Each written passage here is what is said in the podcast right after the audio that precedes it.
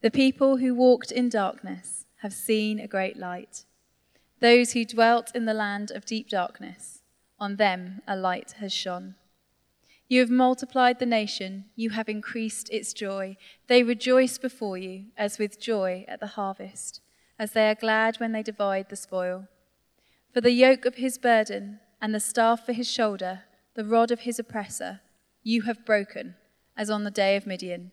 For every boot of the tramping warrior in battle tumult, and every garment rolled in blood will be burned as fuel for the fire. For to us a child is born to us a son is given, and the government shall be upon his shoulder. And his name shall be called Wonderful Counselor, Mighty God, Everlasting Father, Prince of Peace. Of the increase of his government and peace there will be no end. On the throne of David and over his kingdom, to establish it and uphold it with justice and with righteousness, from this time forth and forevermore. The zeal of the Lord of hosts will do this.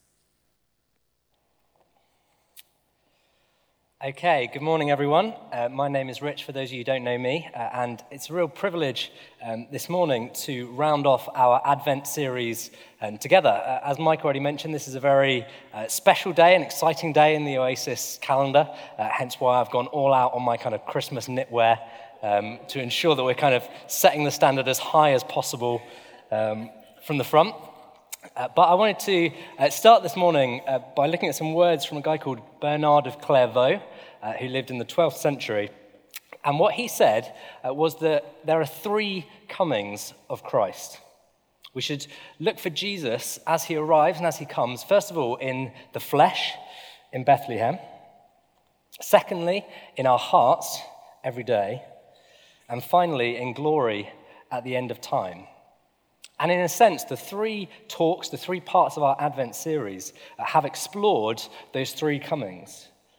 Mike kick things off, first of all, uh, by looking at how we face the darkness, how we grapple with the reality of that, in order to understand what it means for Jesus to be born in the midst of it.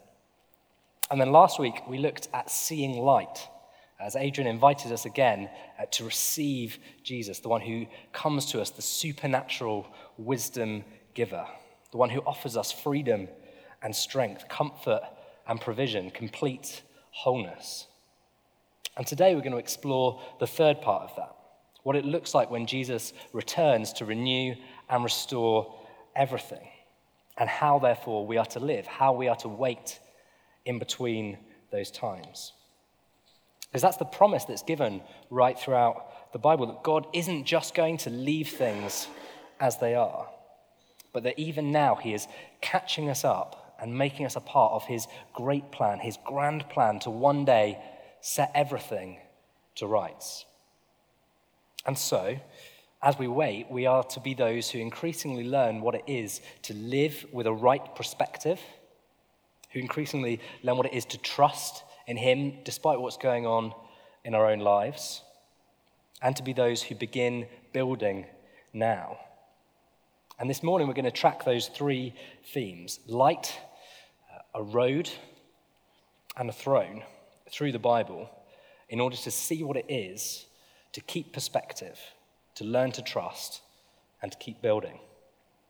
And throughout this Advent season, we've had a candle up in the pulpit and at different points have lit it in order to show something of the wonder of what it is for Jesus to come into the world. If you come back tonight, you'll get to see not just one candle, but many candles um, lit as we celebrate even more and more the wonder of what it is for Jesus, the light to break into the world, the true light who gives light to everyone, uh, as John puts it.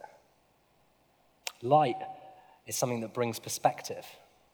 It enables us to see what was previously hidden in darkness.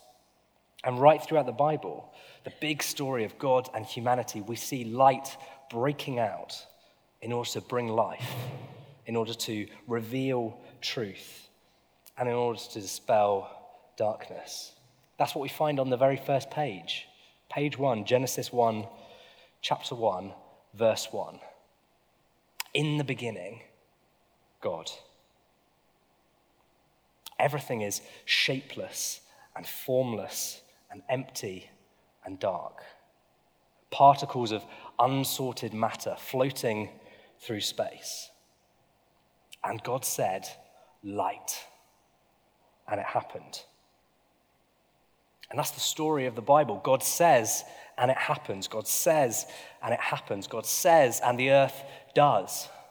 God says, and the humans do.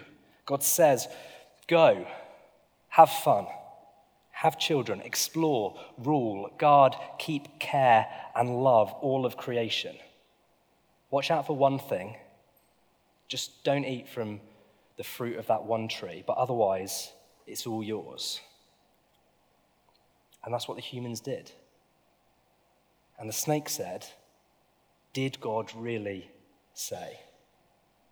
Are you really going to let your lives be restricted and determined by what you think he said? And the humans didn't. And it all went wrong, and darkness fell. But the story continues. See, God said, and Noah did, and Abraham did, and Moses did, and David did, and Israel did, and then they didn't. And light broke out here and here and here, but never for long, and darkness fell again and again. And then God says, Here is my son. Here is the true light. Will you receive him? And the humans said, Crucify him. And it happened, and darkness fell. And the humans waited, and so did the angels, and so did the snake, and so did all of creation. And God said, Light. And it happened. The light shone in the darkness, and the darkness has not overcome it. And God said, One day all will be light, and it will happen. That is the big story. That's the big story of the Bible. The, the, story of God and creation, the story of God and humanity, the story of God and us. It's a story that is tied together by light. And that's why it's so important that over the last few weeks as a church, we've, we've got to grips with what it means to live in the midst of the darkness and yet wait and hope and see and receive the light that has come to us. Because the more that we do that, the more it shapes and changes our perspective, the way that we see the world around us. Advent invites us again to look at what God has already done and then fix our gaze on what he will do. Because if it's true, if it happened that the God of all creation took on flesh, stepped into the world, the one through whom all things were made, and by whose word everything is sustained in every second of every minute of every hour of every day, if it's true that God Himself became a baby at Christmas, walked among us, was put to death, and rose again, then the pinnacle of history is behind us in the shape of a single earth shattering, cosmos defining event as Jesus walks out of the tomb. If what Jesus says about himself is true, then the good news for the whole world isn't primarily about individuals coming into a loving, living relationship with God. That's part of it. The big story, the good news, is about how the Creator God launched his rescue operation for the whole of creation. A creation drowning in darkness and desperate for light. That's the future that we see at the very end of the Bible, the last few pages, the book of Revelation in chapters 21 and 22, when light floods everything, when all mourning and crying and sickness and pain are done away with forever, when every tear is wiped away from every eye. when the world is set to rights with love and justice and peace. That's a future that we're all longing for. As we look around us in the world, we see it's a, a future that our world is crying out for. But at the same time, it's one that we know we can't achieve on our own. Christmas is, in one sense, the most unsentimental, realistic way of looking at life. It doesn't say we can fix things if we try hard enough. It doesn't say it's hopeless, there's no point in any of it. Christmas means, yes, things are bad. Yes, we can't save or heal ourselves. Yes, there is darkness. But nevertheless, there is light too. Nevertheless, there is hope. On those living in the land of deep darkness, a light has dawned. From outside of us, the uncreated light has come to us, the true light, Jesus Himself. That is the revolutionary nature of who Jesus is and what He's accomplished. The inauguration of a new kingdom, a new reality, a sure and steadfast promise that says, Light has come, and so it is coming. We can bank on that Revelation 21 22 future coming to pass because it isn't based on a vague hope, but on the reality of a historical event that has already happened. If you're here this morning and you can say that you've centered your life on Jesus, that you believe in Him, that you've placed your faith and your trust in His life, death, and resurrection, then that's the place you get to live from. That's the perspective you get to live with. And if you haven't, then that's the invitation to come and place your hope not in a vague possibility that one day humanity might get it right, despite what all of history has taught us, despite all the darkness we see around us in the world. The invitation is to come and place your hope in the one who started it all off, who was there in the beginning and now says, It is finished. The work is already done. Advent teaches us to be the most realistic people in the world because we have faced the depth of humanity's darkness and brokenness. But at the same time, it calls us to be the most optimistic people in the world because we can live with the guarantee knowing that what has been is a sure and certain promise of what is to come. That's the perspective that we're to live with now as we face our each own individual, unique situations. As we go out into the world, not just on a Sunday, but every day, to offer that light to the world around us. And that's why we've lit a candle at different points. It's the light that reminds us that this is who God is, and this is what He has done, and this, therefore, is what He will do. So that's who we're to be those who live with a new perspective. The second thing that Advent teaches us to be is those who live trusting. Um, another aspect of God's promise to his people is that one day he would reign on David's throne and over his kingdom. We heard those verses at the start that one day he will establish and uphold his throne, his rule and reign with justice and righteousness from that time on and forever. Throughout the Bible, this idea of a throne, this picture, this symbolism of the throne, comes to represent God's loving, grace filled rule and reign over everything. When he sets to rights and makes the world as he always intended it to be. Of all the kings in the Old Testament, David had come closest to showing what that might look like. But even he had lived a broken life. He was a broken man. His life ended um, not in joy and happiness, but in uh, murder and adultery and revenge. His final instructions on his deathbed are not filled with life and hope. They're to tell his son to finish off the people that he couldn't. We need someone very different from David. What's needed is someone who can reign with justice and righteousness for all. But throughout all of human history, what we see is that no political system, no parties, no policies have ever found that. Not in ancient Israel, not in our day. Our very best efforts, the very best efforts of our politicians and our leaders, as we've seen this week in our own nation, lead only to gridlock and anger and confusion.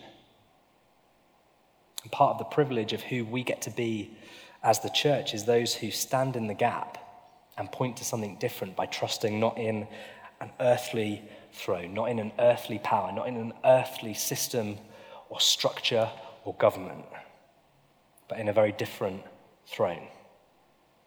Something that unites people of all political persuasions. That's why the Apostle Paul writes in Galatians chapter 3 that in Christ there is neither Jew nor Gentile, there's neither slave nor free. On a week like this week, if you've been following the news in our nation, we could add to that list in Christ there is neither Brexiteer nor Remainer. There's neither Labour nor Conservative. The divisions we see outside of ourselves in Christ, in the church, are the ones we get to overcome as we stand together, as we give ourselves to serving the most vulnerable, the poorest in our society, as we get to live pointing to a very different kind of throne, a very different kind of leader and ruler. And sometimes the idea of God's rule and reign is painted in quite negative terms as if he's some kind of supernatural uh, dictator in the sky who's either too involved and too controlling, or he's too distant and too aloof. But that couldn't be further from the Jesus that we see in the Gospels. John Calvin, uh, the great reformer, wrote that God has never revealed himself outside of Christ. And so, if we want to get a glimpse of what it looks like for God to fully exercise his rule and his reign, for God to truly be on the throne, not just of our own lives, but over all of creation, as he one day will be. We just need to look to Jesus and see how he treats others. And what we find is that Jesus is constantly welcoming the lonely and the lost. He's constantly looking out for the ones that everybody else forgets and ignores. He's constantly using what he has to bring life and wholeness and healing to all those who will receive. That's the guy who's on the throne. That's who Jesus is. That's the kind of sovereignty and leadership and government that he leads. And I don't know about you, but as someone who is doing their best to follow Jesus despite my many weaknesses and mistakes, I find that really good news. If I was in, in charge, if I was sovereign over everything, then anything that went wrong, any problem that cropped up, any difficulty I faced, any pain or suffering I endured, would be down to me to solve. It would reflect back on me and my character. If I was sat on the throne, life would be a constant struggle of things going wrong with no one else to turn to and nowhere else to go. Living in the light of Advent means living trusting that Jesus is on the throne. That even as we wait for that to be fully revealed, it's a tension that we still have to grapple with even today. Another of the Old Testament prophets, Jeremiah, puts it like this in Jeremiah 17, verse 7 Blessed is the one who trusts in the Lord, whose trust is the Lord. Blessed is the one who trusts in the Lord, whose trust is the Lord. And on the surface, that kind of sounds like a nice little verse. It's kind of an encouraging little proverb. It's kind of snappy. You could imagine it being on your fridge magnet. It's that kind of tweet length um, thing that we kind of love. But when we unpack it a little bit more, it starts to get slightly uncomfortable. See, what we find is that Jeremiah is making a little bit of a distinction to trust in the Lord and for our trust to be the Lord might not always be the same thing. And that's part of my own story. There have been different points and different moments in my life where I've had to come face to face with the reality that I might have been trusting in God for things without my trust being God. You know, I am a bit of an overthinker. Um, and so I find it easy for my mind to wander off kind of a year or two years or 10 years into the future and begin to map out and plan out all the different things that I want to do, all the things I'm going to have, all the places I'm going to have been. And all of that might be in God. It might all be good things. It might all be good ambitions. But ever so subtly, I've shifted my trust from being in God Himself to being in God for things. And so when those things don't happen, when my plans don't work out, when it all goes wrong, and when problems and pain come out of nowhere and seem to derail everything, it can be easy to allow that to knock my confidence in God because I've shifted my trust from God Himself to what He might do. And He's never promised me that all of my plans and dreams will come to fruition. He's promised me Himself, and He's promised me that He is enough. That's the question that Advent throws up for us. We're waiting and we're trusting. Is our trust more in what we want God to do for us than in God Himself. The Israelites in Jesus' day were waiting and trusting for a Savior, but they got someone who looked very different from what they were expecting. For many, that was too much. They were wanting a political savior, a military savior, someone to come in and destroy and defeat the Romans, kick them out, and claim a new kingdom on the earth. What they found was that God didn't want to take a political throne, He wanted a personal one. And it threw them. They didn't know how to handle it, they didn't know what to do with Him. They weren't ready to trust in God as He has revealed Himself in Jesus. They were too caught up in what they thought they wanted God to do for them. That's the question that Advent raises for us. Are we willing to get off the throne, to trust in God as we wait? And the more we get hold of that, the more I believe we will come to experience, to know, and to enjoy God's sovereignty, God's grace and love expressed in his rule and reign over all things as the freedom that it is. It frees us from the demands that we put on God to do things our way. It frees us from the pain of what happens when things don't quite work out like we think they should. It frees us from living with a sense of fear and anguish about what others think of us.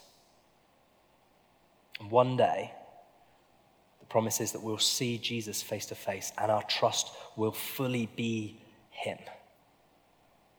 One day, that's what He is going to do for us. We will see Him and be like Him because we will see Him as He is. That's what it is to trust God now. And so, Advent shapes, it changes our perspective and how we trust as we wait as we've seen throughout this series, as we face up to the very real darkness in the world, it's not enough to just stand by and let it happen. It's not enough to simply allow ourselves to be caught up in systems and structures in the world around us which hurt the most vulnerable and the poorest in our society and our community. Instead, we are to be those who look forward to Jesus' return by playing a part now in building while we wait. And that brings me to my final example the road. Right throughout Scripture, we see an impression of what God is going to do as He builds a road for Himself, which will one day be fully revealed. And just like the people of Israel needed a prophetic call um, from John the Baptist before Jesus started his ministry, so too do we need to keep hearing that call that, that shakes us out of our complicity and our lethargy that so easily affects us, so easily gets into us, that stops us from seeing things as they truly are in the world around us. And I think there's a lot we can learn from how John did it. And so this is how Luke describes that in Luke chapter 3. The word of God came to John, son of Zechariah, in the wilderness. He went into all the country around the Jordan, preaching a baptism of repentance for the forgiveness of sins. As it is written in the book of the words of Isaiah the prophet, a voice of one calling in the wilderness, prepare the way for the Lord, make straight paths for him. Every valley shall be filled in, every mountain and hill made low. The crooked roads shall become straight, the rough ways smooth, and all people will see God's salvation. And I think that is a great passage, a great model for showing how and why we should build while we wait. And the temptation has been for generations of Christians to personalize and internalize this passage, interpreting it as if John's main point um, is for us to prepare our own hearts. And that's part of what he's saying. It's true, but it's a very Western way of looking at it. It's very different from the context into which John was speaking, or the context into which Isaiah was speaking when he penned those words originally 800 or so years before. The historian uh, Diana Butler Bass um, writes that until the Romans came along, there weren't that many roads. Roads in those days were incredibly expensive. Uh, they were awful to build. They required huge amounts of work, um, a tremendous human cost from all of those who worked on them, uh, usually slaves or conquered peoples. Roads in those days were literally built on the back of the poor. And they were usually only built for political purposes to move armies or collect taxes. In other words, roads in those days were a tool of imperial power used to oppress others. That's very different from our own context now. That's what we need to understand and see as we come to read this passage. For Isaiah, uh, the roads in his day had been largely built by the Babylonians, and they were built through the wilderness uh, to enable them to hold festival processions uh, to their gods. Um, gods who were the kind of deities who demanded things like child sacrifice and body mutilation from their followers. And for John the Baptist, roads in his day were a symbol of Roman authority. They were essentially Caesar's highways, bringing back the wealth of the empire to Rome and sending out armies to claim yet more land, to conquer yet more people, to expand the empire even further. You know, nowadays, we might uh, complain about potholes and traffic jams, but in those days, if you had a road at all, it meant that more likely than not, you had been conquered by Rome that somebody had come and stamped their authority on you, that they had enslaved you to build a way through the wilderness which would demonstrate their power and their glory over you. That's the symbolism. And then we come to this scene a voice of one calling in the wilderness, prepare the way for the Lord. Make straight paths for him. And we can hear in those words the echo of a Roman overseer. Someone shouting at a slave, Work harder, no resting, build the road, prepare the way for the king. The sounds of Roman oppression accompanied by a whip and a chain. The only reward, some meager rations at the end of the day if you survived for that long. But Jesus and John declare something very different. When John comes and speaks these words to the people of Israel, he's repeating the call that Isaiah made centuries before, and he's calling us to build a very different road. A road which doesn't bring oppression, a road which doesn't bring festival processions to gods like the Babylonians. It doesn't bring the army, it doesn't bring the tax collector, it doesn't bring Caesar himself. This road, the road that John talks about, the road that John declares, is a road to enable all people to see God's salvation, God's love and kindness poured out for us. This road is making a way for a very different kind of king, a road not built with slavery or on the backs of the poor, but where the cost has been borne by the king himself. For both Isaiah and for John, this is the road that leads to the promised land, a place overflowing with milk and honey, a place where um, the thirsty find water, where the hungry find food, where prisoners find freedom, where the broken find wholeness, where the oppressed find justice. This is the road that we are to remember whenever we look at the stained glass window behind me. That's what Adrian spoke about our very first Sunday in this building, just over a year ago, that this is who we're to be as a people. This is the kind of road that we are to build. A road where every need is met. A road where everyone is offered a home in which to be a part of.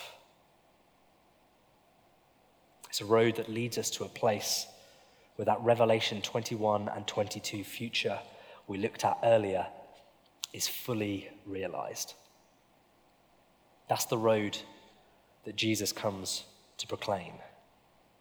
And time and time again throughout the Gospels, we see that it is not a road which is only about internal spiritual renewal. That is always a part of it, it's always there.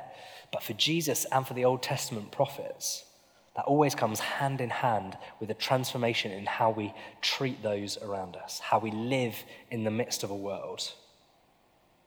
And we see that in the life and ministry in Jesus, that time and time again, the representatives of Rome come to him asking what to do. Soldiers and centurions, tax collectors and Pharisees, they all come to Jesus, individuals caught up within the system, building the wrong road, but who see Jesus and see that he offers a very different kind of way. And his message to them is a simple one. Stop building that road, stop building Caesar's road, build the other road. Build the road not by placing a heavy burden upon the poorest and weakest but by bringing liberation that sees that yoke shattered. Build the road not with armies and soldiers, but by gathering up every warrior's boot used in battle and every garment rolled in blood and making them fuel for the fire instead.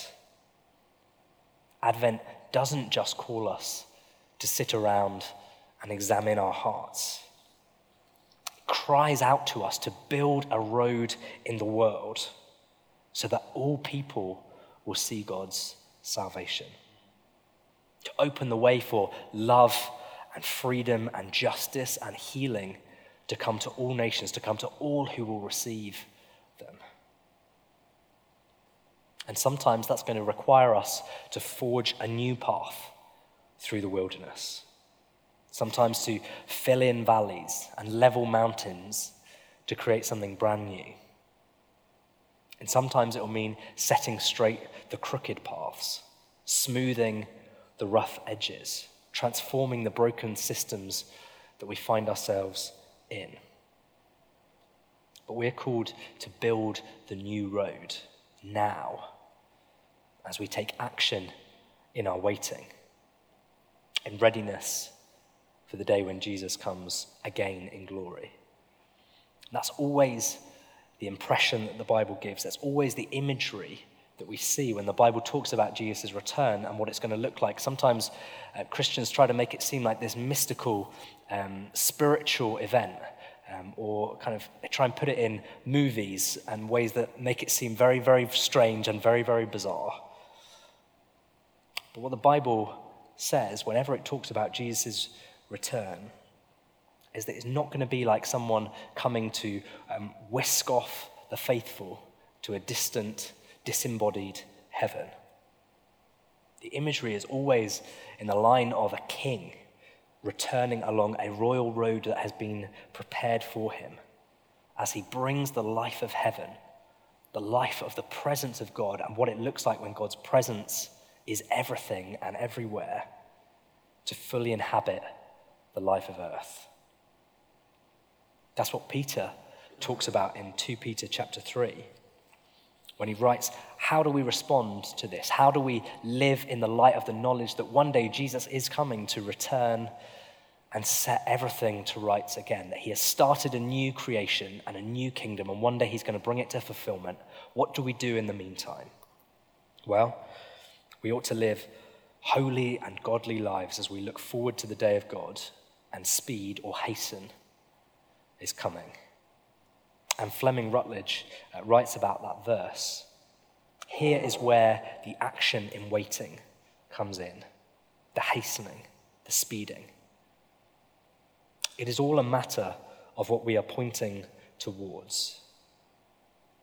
The church responds by doing the works of the light, the ministry to the prisoners, the soup and sandwiches for the hungry, the houses for the low income families, the birthday parties for the children who have no parties. These are lamps shining in dark places. These are the works that glorify Christ while we wait for him. This is action while waiting. That's what we see uh, at the end of the Apostle Paul's great exposition of what, what's it going to look like at the end of time in 1 Corinthians 15. He says, What are we to do? Therefore, we're to give ourselves to the work of the Lord with everything that we have, knowing that our labor is not in vain. This is not something that we do outside of God.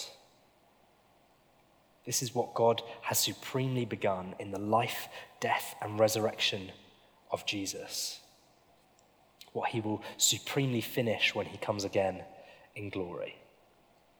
But that his action invokes our participation as participants in what he is already doing in the world and what he one day will do finally and for all time.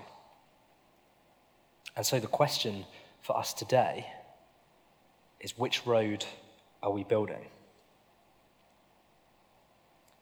Advent invites us to the uncomfortable reality of reckoning with the darkness around us, facing up to the areas in our own lives where we are walking quite happily and quite contentedly along the roads that Rome has built the roads of fast fashion and factory farming, fossil fuels, and fraudulent finance. The roads in our society, you're going to remember that the roads in our society that are not how they're meant to be, that will not be there when God comes again in glory and sets everything to right. The way in which we treat the environment, the way in which we treat the animals that have been entrusted to us, the way in which we treat the workers and the people who provide for us the basic services and items that we need and use every day, the systems of finance and government that we see around us. It's easy to walk along those roads quite happily, quite contentedly. God is calling us to build a different road. The invitation for us today is to take action in waiting to receive and reveal a very different road. The road that we see at the end of the Bible in Revelation 21 and 22. It's an image which ties together everything that we've been looking at this morning, everything that we've been looking at throughout Advent. The light which brings perspective, the trust in the throne which lasts forever, and the building of the road which hastens the day when Jesus will return to set everything how it was always meant to be. This is how John puts it in Revelation, tying all those themes and threads together about what will one day come to pass.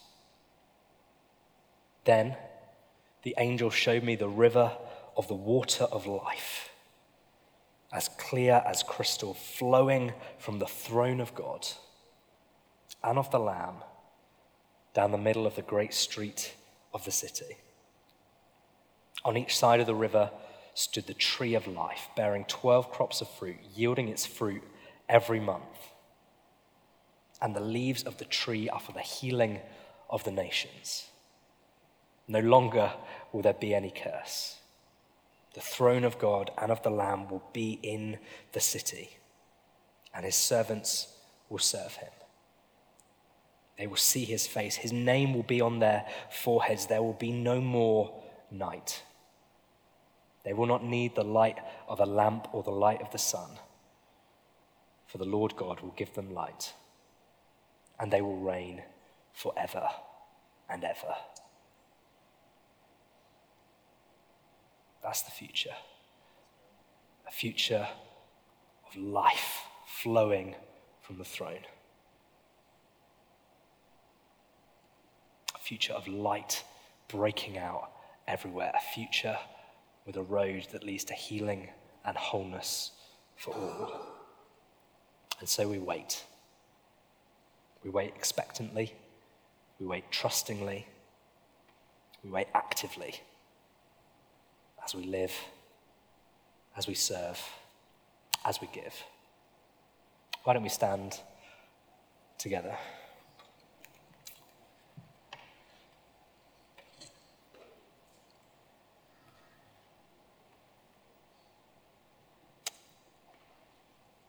Jesus, I pray that we would get to grips more and more with the central reality that you have placed within us, the central truth for us that you have committed yourselves to us personally, unalteringly, now and forever. You have given yourself to us in Christ at Christmas. And therefore, from that place, we keep going, we persevere, we work, we serve, keep care, love, and do all that we were always meant to do, always created to do. The Genesis 1 command to fill the whole earth with your goodness and your life. We keep going not as the result of our works, but as the result of your faithfulness. And so we pray, Lord as we celebrate Christmas, that is what we would remember from this series that we would go out with a renewed perspective on the darkness around us, but one which does not cause us to despair, but rather to cherish and treasure the light which has come and been given to us. I pray, Lord, we would go out knowing that we can trust in you, that no matter what trials there are in the world around us, no matter the confusion and chaos of our political systems, our social structures, that you are on your throne, and therefore we trust in you. And we go out building a road that will one day prepare a way for the King of Kings, a road built not from exploitation, but built because you laid yourself down for us you gave yourself to us once and for all in your life, death, and resurrection. And so we receive you again today. We thank you. And we go out in your name. Amen.